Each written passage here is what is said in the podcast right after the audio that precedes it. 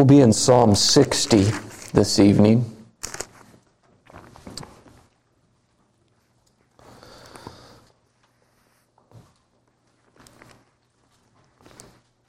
This has the longest superscription in, of all the Psalms in describing the context. Let me read it to you. Uh, to the choir master, according to Shushan Eduth, a miktam of David, for instruction. And normally we hear them as songs, but this one is for that purpose of instruction when he strove with Aram Naharaim and with Aram Zobah, and when Joab on his return struck down 12,000 of Edom in the valley of Salt. And the specific background of this is found in 1 Samuel and in, uh, or excuse me, 2 Samuel and in 1 Chronicles. And David, we're told, is having success in his military campaigns. And we read just a short little account in 2 Samuel that says David also defeated Hadadezer, the son of Rehob, king of Zobah, as he went to restore his power at the river Euphrates. And so David is off on a military campaign near the Euphrates River. And from the south, which is not told to us in 2 Samuel, but from the south, Edom comes in and sets up a military campaign against Jerusalem. And so David's away, Joab is away, and so Jerusalem is left vulnerable and the Edomites take advantage of this and set up a military campaign against Jerusalem. And so it sends David and it sends Judah into a panic over this uh, military campaign that is being set up against them. And so that gives us the context, the immediate context of this psalm is that they are facing an invasion. What is interesting is the language of Psalm 60 resembles the language of Psalm 44. Psalm uh, 44 and Psalm 60, you both have a crisis situation that's taking place in Jerusalem and with the people of God.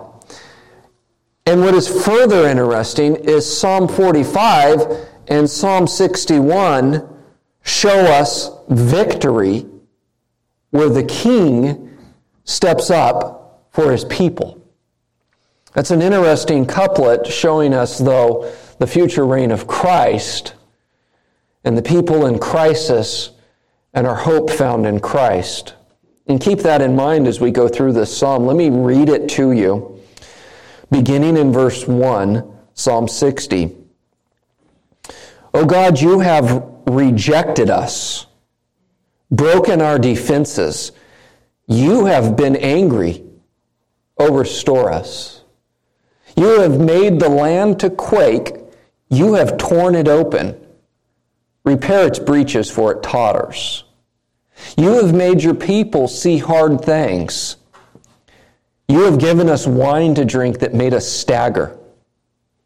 You have set up a banner for those who fear you, that they may flee to it from the bow, that your beloved ones may be delivered. Give salvation by your right hand and answer us. God has spoken in his holiness. With exaltation, I will divide up Shechem and the portion out of the vow of Succoth. Gilead is mine, Manasseh is mine, Ephraim is my helmet, Judah is my scepter. Moab is my wash basin. Upon Edom I cast my shoe. Over Philistia I shout in triumph. Who will bring me to the fortified city? Who will lead me to Edom? Have you not rejected us, O God? You do not go forth, O God, with our armies. Oh, grant us help against the foe, for vain is the salvation of man. With God we shall do valiantly. It is He who will tread down our foes. Did you hear the desperation in the psalmist? Notice the language rejection. You have broken us down. We are defeated and we cannot conquer our enemies. You'll notice in the first five verses that it is David pleading with God. And then when you get to verses 6 through 8, it's God's response. The subject shifts right at verse 6. No longer is it David addressing God, but now it is as if God's voice breaks in for those three verses. And then it picks up back with David with a final plea in verses 9 through 12. But I'd have you notice how David begins this. He's definitely shocked. He's shaken up by Edom coming in and attacking Jerusalem, and wouldn't you be? You think things are going well. These military campaigns are going well. David is having success. He's nearing the end of his kingship. And yet now he finds that Jerusalem is being attacked.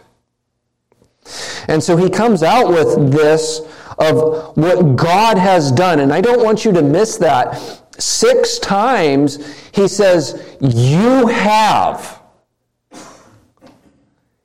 And he attributes all that they're facing to God. He doesn't attribute this to the enemy. He doesn't say the enemy has done this to us. He doesn't say the enemy has made the earth shake. He doesn't say the enemy has rejected us. He doesn't say the enemy has torn down our walls. He doesn't say the enemy has made us drunk. And so now we stagger. He says, God, you have done this. Look at it in the text. You have rejected us. You have been angry. You have made the land quake. You have torn it open. You have made your people see hard things. You have given us wine to drink that make us stagger. All of this, as David is saying, this is what God has done. He attributes the hardship, he attributes the crisis, he attributes it all as coming from the hand of God. It's rather shocking when you read it that way, but that's what the text teaches us. In fact, we're, we're forced to face that reality that this is God's sovereign handiwork that they're facing. But notice what it says is that they're rejected, and when you do a word study on that, it's as if they, they were stinking like a festering wound in God's sight. Quite a vivid word rejected. God's chosen people, and certainly this is balanced out with verse 5 where he uses the adjective of their being beloved of God. But in verse 1, they stink like a festering wound in God's sight. It's as if God repudiated them. Then he says they've broken down our defenses. That God has done this. God has taken away anything that could have been a fortress to them to have protected them. But not only that, he says, You've been angry, and the word angry there is that of breathing. You might think, why is it translated, if it's breathing, why is it translated angry? it's like an animal that is breathing heavily. Think of a bull that's breathing in and out that's about ready to charge. That's the word for angry here that is being used. It's very vivid. But notice what it says right after that. You have been angry. He says, Oh, restore us.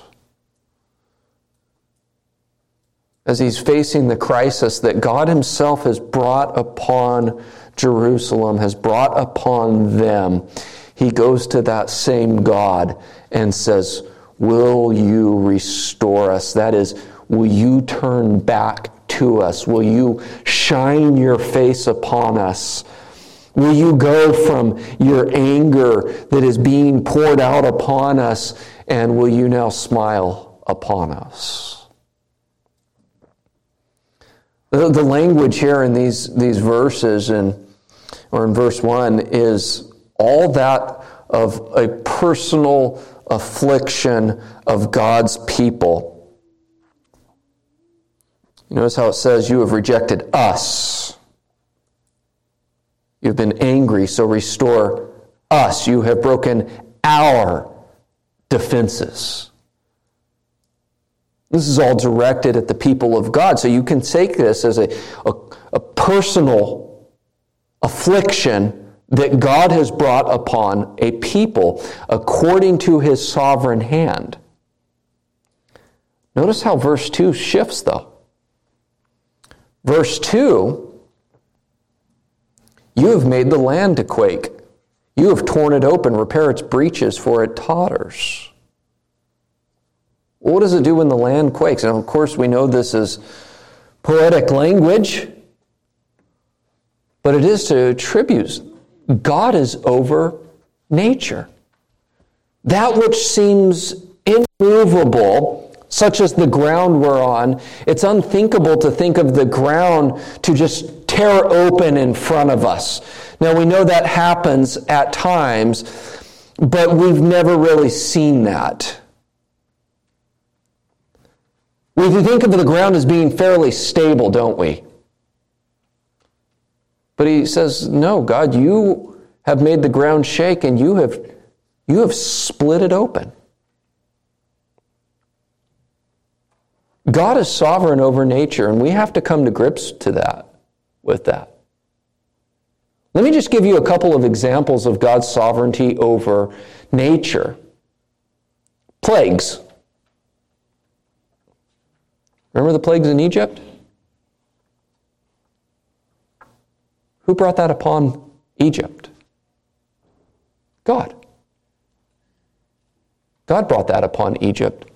You, you see things that are taking place in Egypt that, that are unexplainable other than the supernatural hand of God bringing it upon Egypt. God is sovereign over nature. And it's not like when we say that God is sovereign over nature, we would be making a massive mistake in understanding God's sovereignty over nature if we said, well, God doesn't intervene in nature except when he needs to, because then he's not really sovereign over it.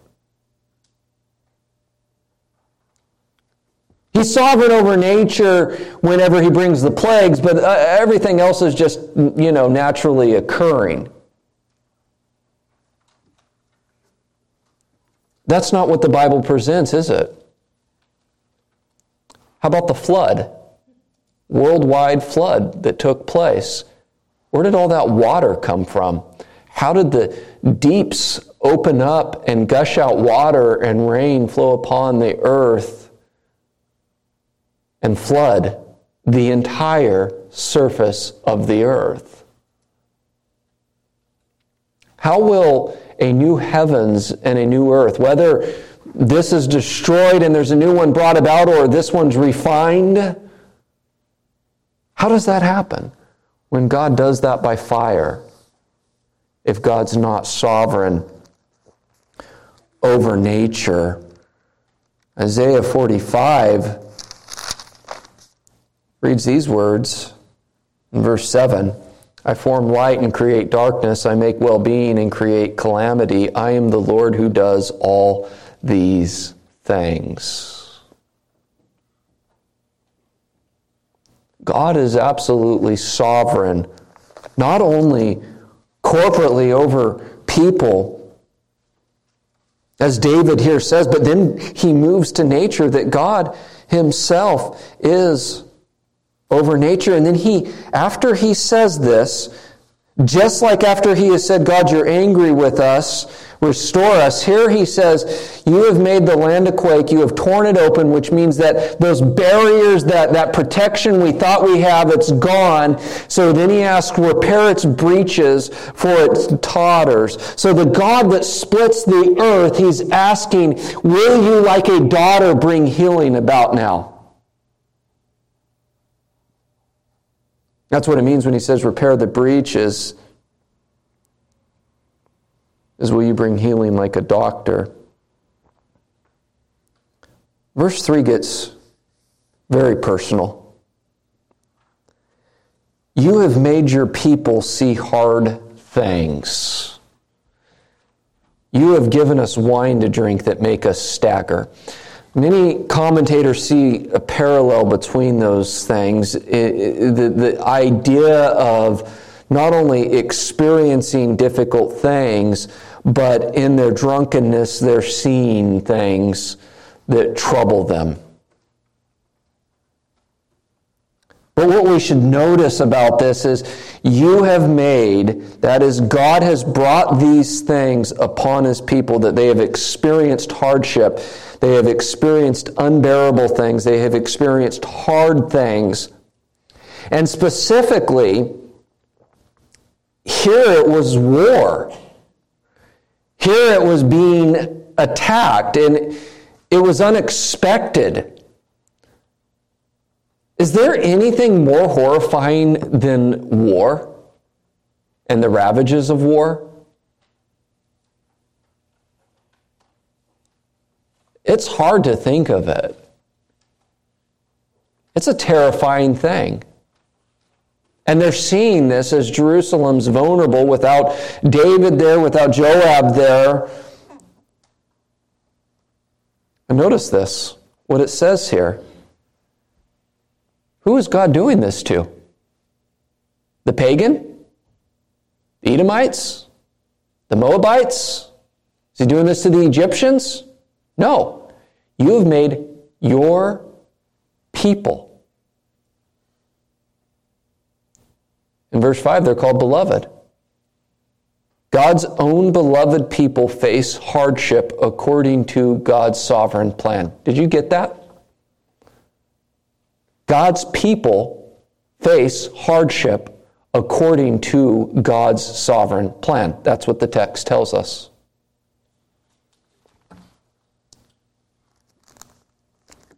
Boy, that's not a message that sells on TBN, is it?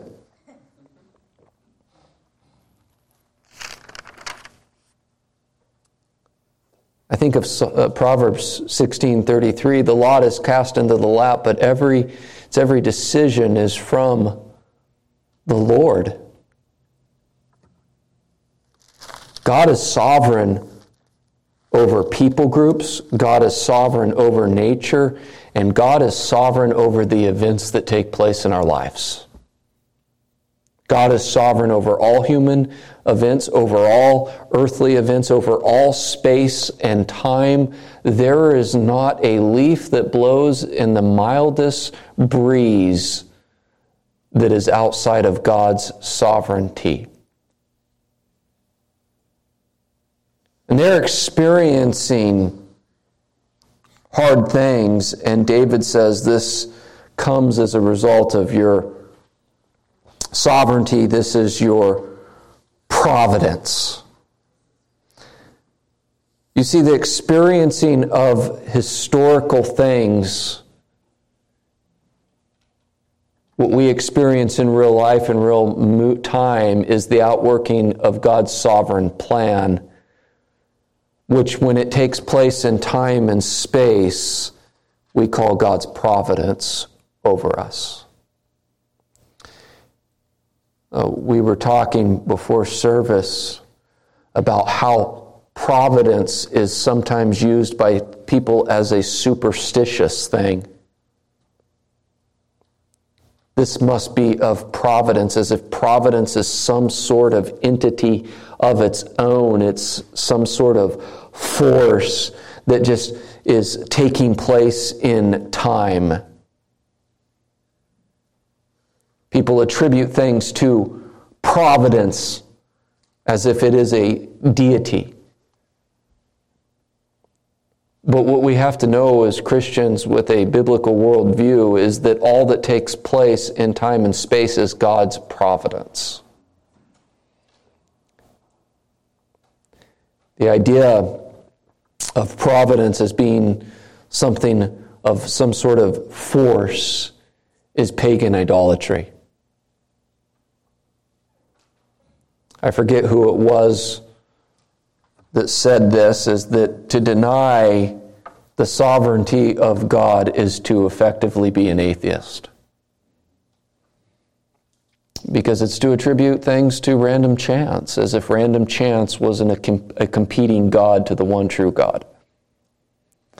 David so clearly makes that his point here. In the London Baptist Confession, it says this of providence all things come to pass unchangeably and certainly in relation to the foreknowledge and decree of God, who is the first cause. Nothing happens to anyone by chance or outside of God's providence. Yet, by the same providence, God arranges all things to occur according to the nature of second causes, either necessarily or freely or in response to other causes. It's quite a statement. In essence, what it says is God is sovereign over all things. The Heidelberg question, Catechism asks this What do you understand by the providence of God? And the answer is providence is the almighty and ever present power of God by which he upholds, as with his hand, heaven and earth and all creatures, and so rules them that leaf and blade, rain and drought, fruit and lean years, food and drink, health and sickness, prosperity and poverty, all things, in fact, come to us not by chance, but from his fatherly hand. You know, it's amazing that we will see in this is that as David attributes all of these things to God, he is appealing to the fatherly hand.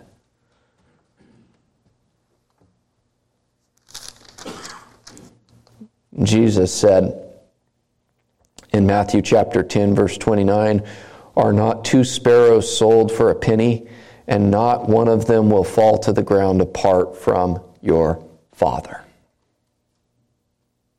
Nothing happens outside of God's sovereignty.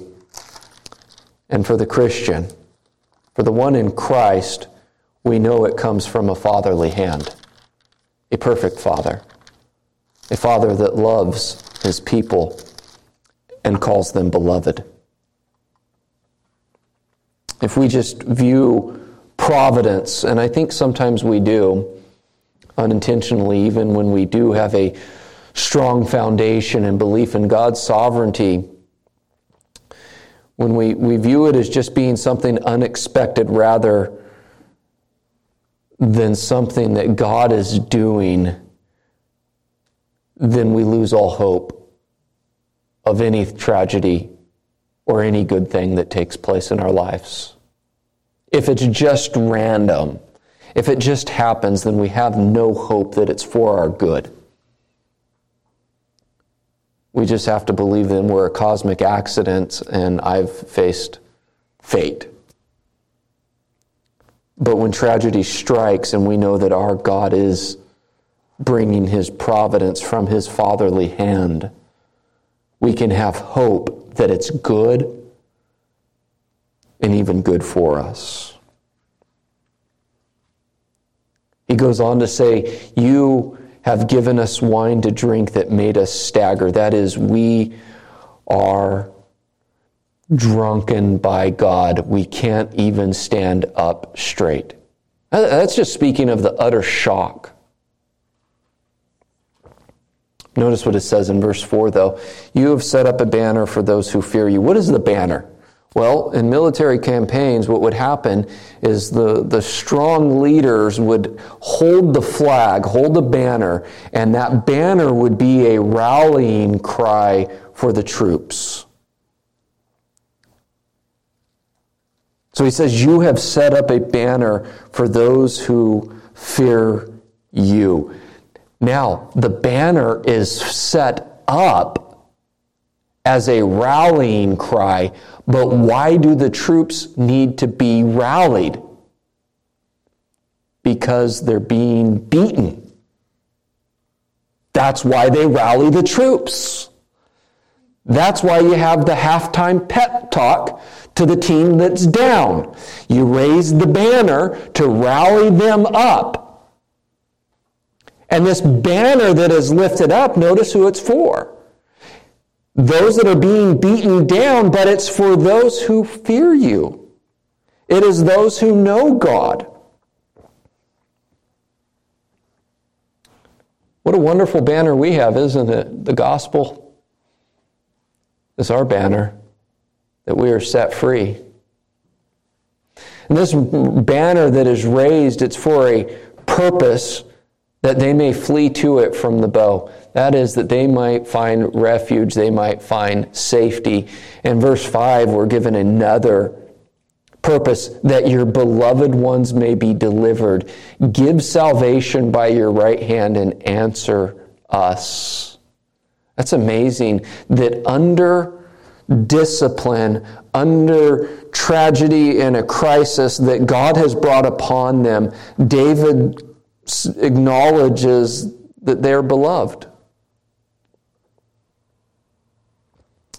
So, so get this point here is even under discipline, David does not doubt God's love for his own people. And that's quite a lesson for us is that when things do go south, we never have to doubt God's love for us. He loved you so much that he sent his son to die for you. That is the greatest love you will ever experience. And it's an eternal love. It never began, so it will never end. That, that, that is what we can hang on to. That is our banner. That is our rallying cry in the severest of crisis is that even when we're under the disciplining hand of God, we know that we are still beloved of God. You know, I want you to notice something about this, though. As David attributes these things to God, I want you to notice David makes it clear that God is bringing these things upon him, but never does David say that God is unfaithful. You've broken us. You're angry at us. You've made the earth shake. You have made us see horrible things, but he never says you're unfaithful. So, what does that mean? He doesn't say, God, you're unfaithful to us. It means that even in hardship, even in crisis, even in, in, in a severe moment like this, God is still faithful in hardships. God is still faithful in the, uh, the crisis moments that we face. Even in the case of natural disasters, God is still faithful.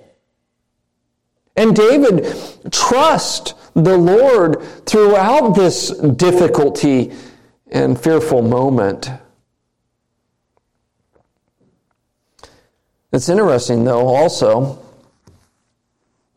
and I want you to not miss this Edom attacks Israel.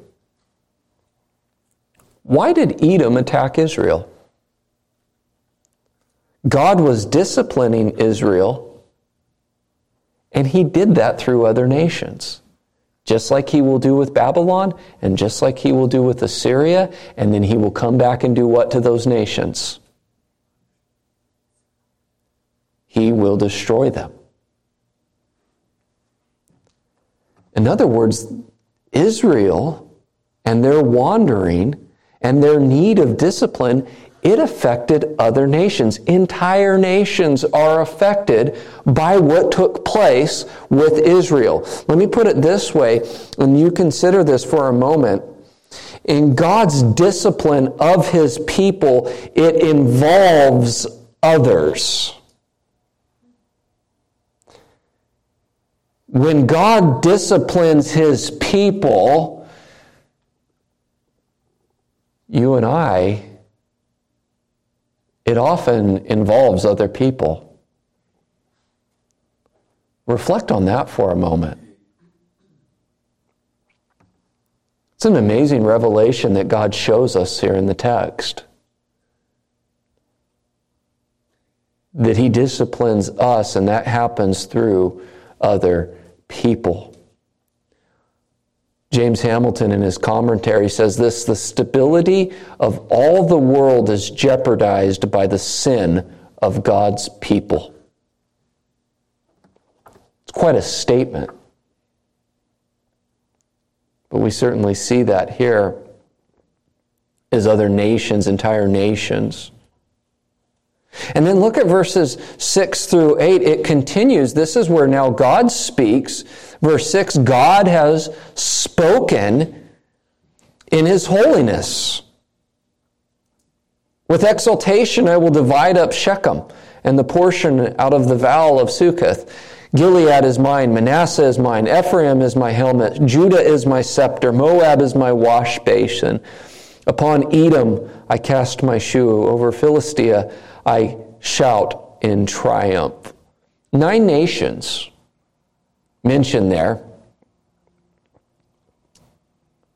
And I want you to notice that in nine nations is showing us God has a totality in his sovereign control.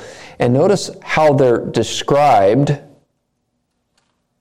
Gilead is mine. Manasseh is mine. Ephraim is my helmet. Judah is my scepter. Moab is my wash basin. These are my nations. They're not their nations, but they are my nations for me to do my bidding with, is in other words what that means. I will do what I will do with these nations. Now, if we begin to say that's not right of God to do that, that's unfair of God to control nations and to control people groups like that, well, notice how it begins. God has spoken in His holiness. Some translations might say God has spoken from His sanctuary. That is, that God is set apart. He's not like you and I. God is separate. He's holy. He has an undiluted perfection. He is pure light. And so his plan over the nations and over his people comes from his perfect decree. And the psalm, again to say it, repeat it, it forces us to consider the reality that God is absolutely in control of all things. I, I love this passage in Proverbs 21, verse 1. The king's heart is a stream of water in the hand of the Lord. He turns it wherever he will. The, the Lord is the one who has the strings of the heart on what the king will do. Why did Edom think it was a good idea? Well, Edom has a natural inclination to go, let's go and attack Jerusalem while David's gone, Joab's gone, they're vulnerable. We can maybe conquer them. That's their own hidden agenda. But the ultimate cause is that God is bringing this about. Now you think of uh, the Pharaoh and his heart being changed by God. As Martin Luther noted, God didn't put anything in Pharaoh's heart that wasn't already there. And just consider what God tells Jeremiah about the nations and why Jeremiah was born, why Jeremiah was set apart from the womb. In Jeremiah 1 in verse 10, Behold, I have put my words in your mouth. See, I have set you this day over nations and over kingdoms to pluck up and to break down, to destroy and to overthrow and to build and to plant. It's incredible how, how clear God is on this issue that he's sovereign over the nations. And from God speaking, you move back into David's plea as he recounts what it is that God says. And he begins this plea with verse 9, where he asks really a rhetorical question Who will bring me to the fortified city? Who will lead me to Edom? Let me ask you who will bring you victory? Who will win the day for you? That's the question David's asking. Who's going to bring us to Edom to have victory over Edom? He asks another question Have you not rejected us, O God? You do not go forth, O God, with our armies.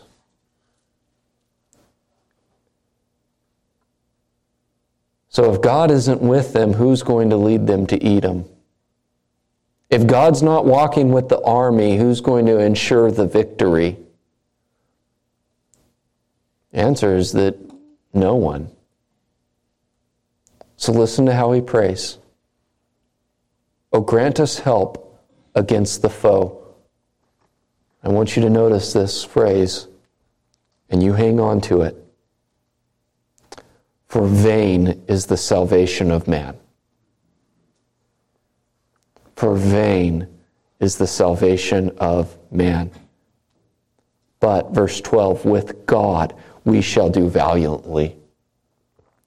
It is He who will tread down our foes. Without God, the strongest army is but a weak and powerless group. Without God leading his people, they are pure powerless. Our bravery, our courage as Christians and as the church of the Lord Jesus Christ is not ours. It's because the Lord walks with us. That's why the early church prayed for courage. That's why the early church prayed for boldness. It wasn't because they naturally, inherently were bold. This is why Jesus had to tell his disciples when he gives them the Great Commission all power, all authority has been given to me. Now go. They were frightened, weak, shaking men. And it was only by the power of Christ and all authority being given to Christ that they could go forth and turn the world upside down. And it is only that with Christ marching with us that the church continues to turn the world upside down. And it is only with Christ that is marching with us that the church will never be destroyed, but will continually be built because our great commander is building it. If we don't have the Lord walking with us, who will take us to Edom? We'll fall. I want you to note a couple things. David appeals to a sovereign God that is in control of all things. He appeals to the God that he attributes to being in control of the crisis that they're facing and praise to that God.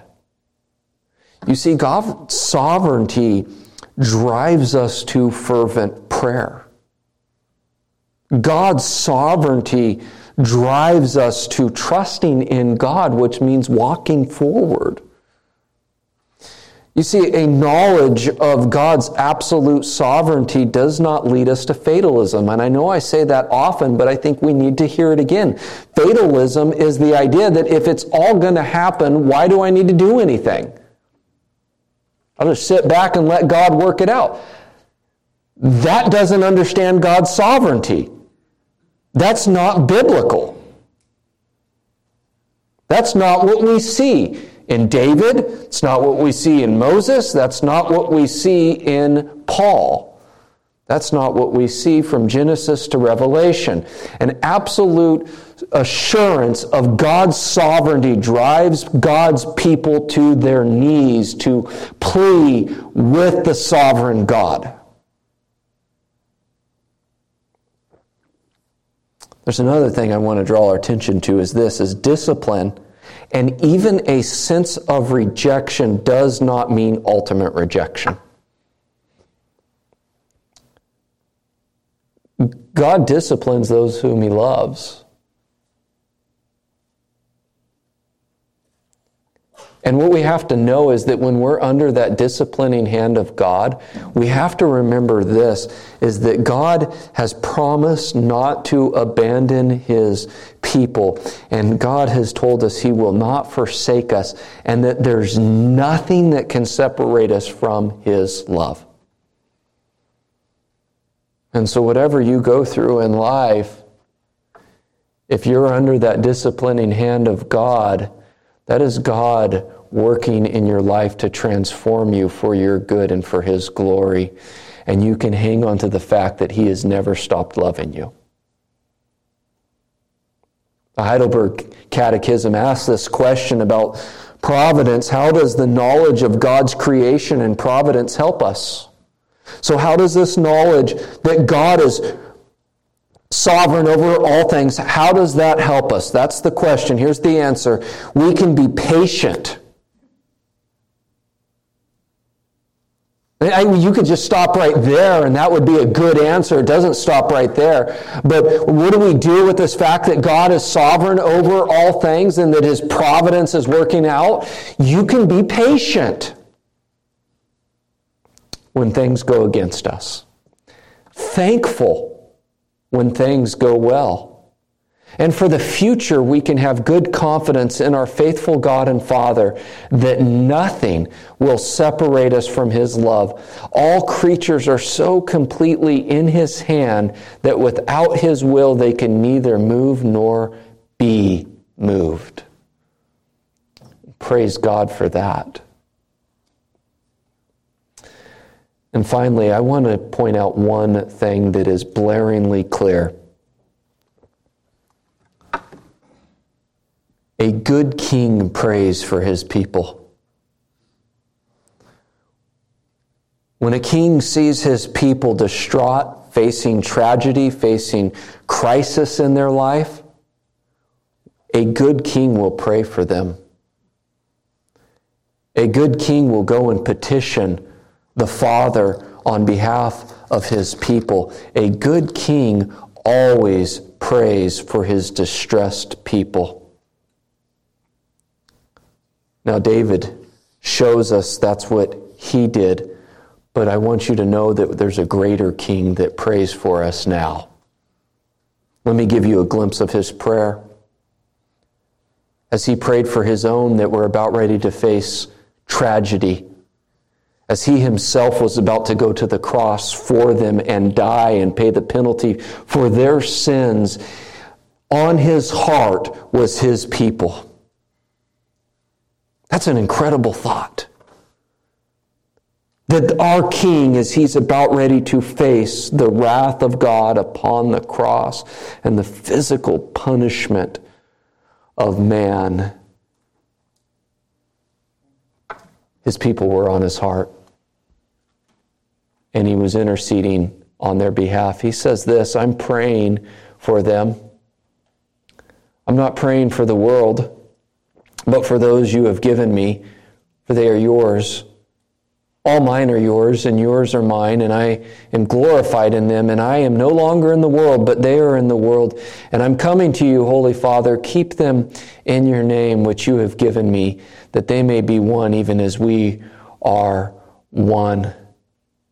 While I was with them, I kept them in your name, which you have given me. I've guarded them, and not one of them has been lost except the son of destruction, that the scripture might be fulfilled. But now I'm coming to you, and these things I speak in the world, that they may have jo- my joy fulfilled in themselves. I have given them your word, and the world has hated them because they are not of the world, just as I am not of the world. I do not ask that you take them out of the world, but that you keep them from the evil one. That's what Jesus prays on behalf of his people. You're in this world. You're facing this world, and the world hates you because you're not of this world. And Jesus prays for you that you would be protected from the evil one, and that in his safe keeping you will be kept by the Father, and that you'll even have joy as the world hates you. That's what our King prays for you right now. And he never ceases to do that. That's what a good king does, and we have the greatest king. We have King Jesus. Heavenly Father,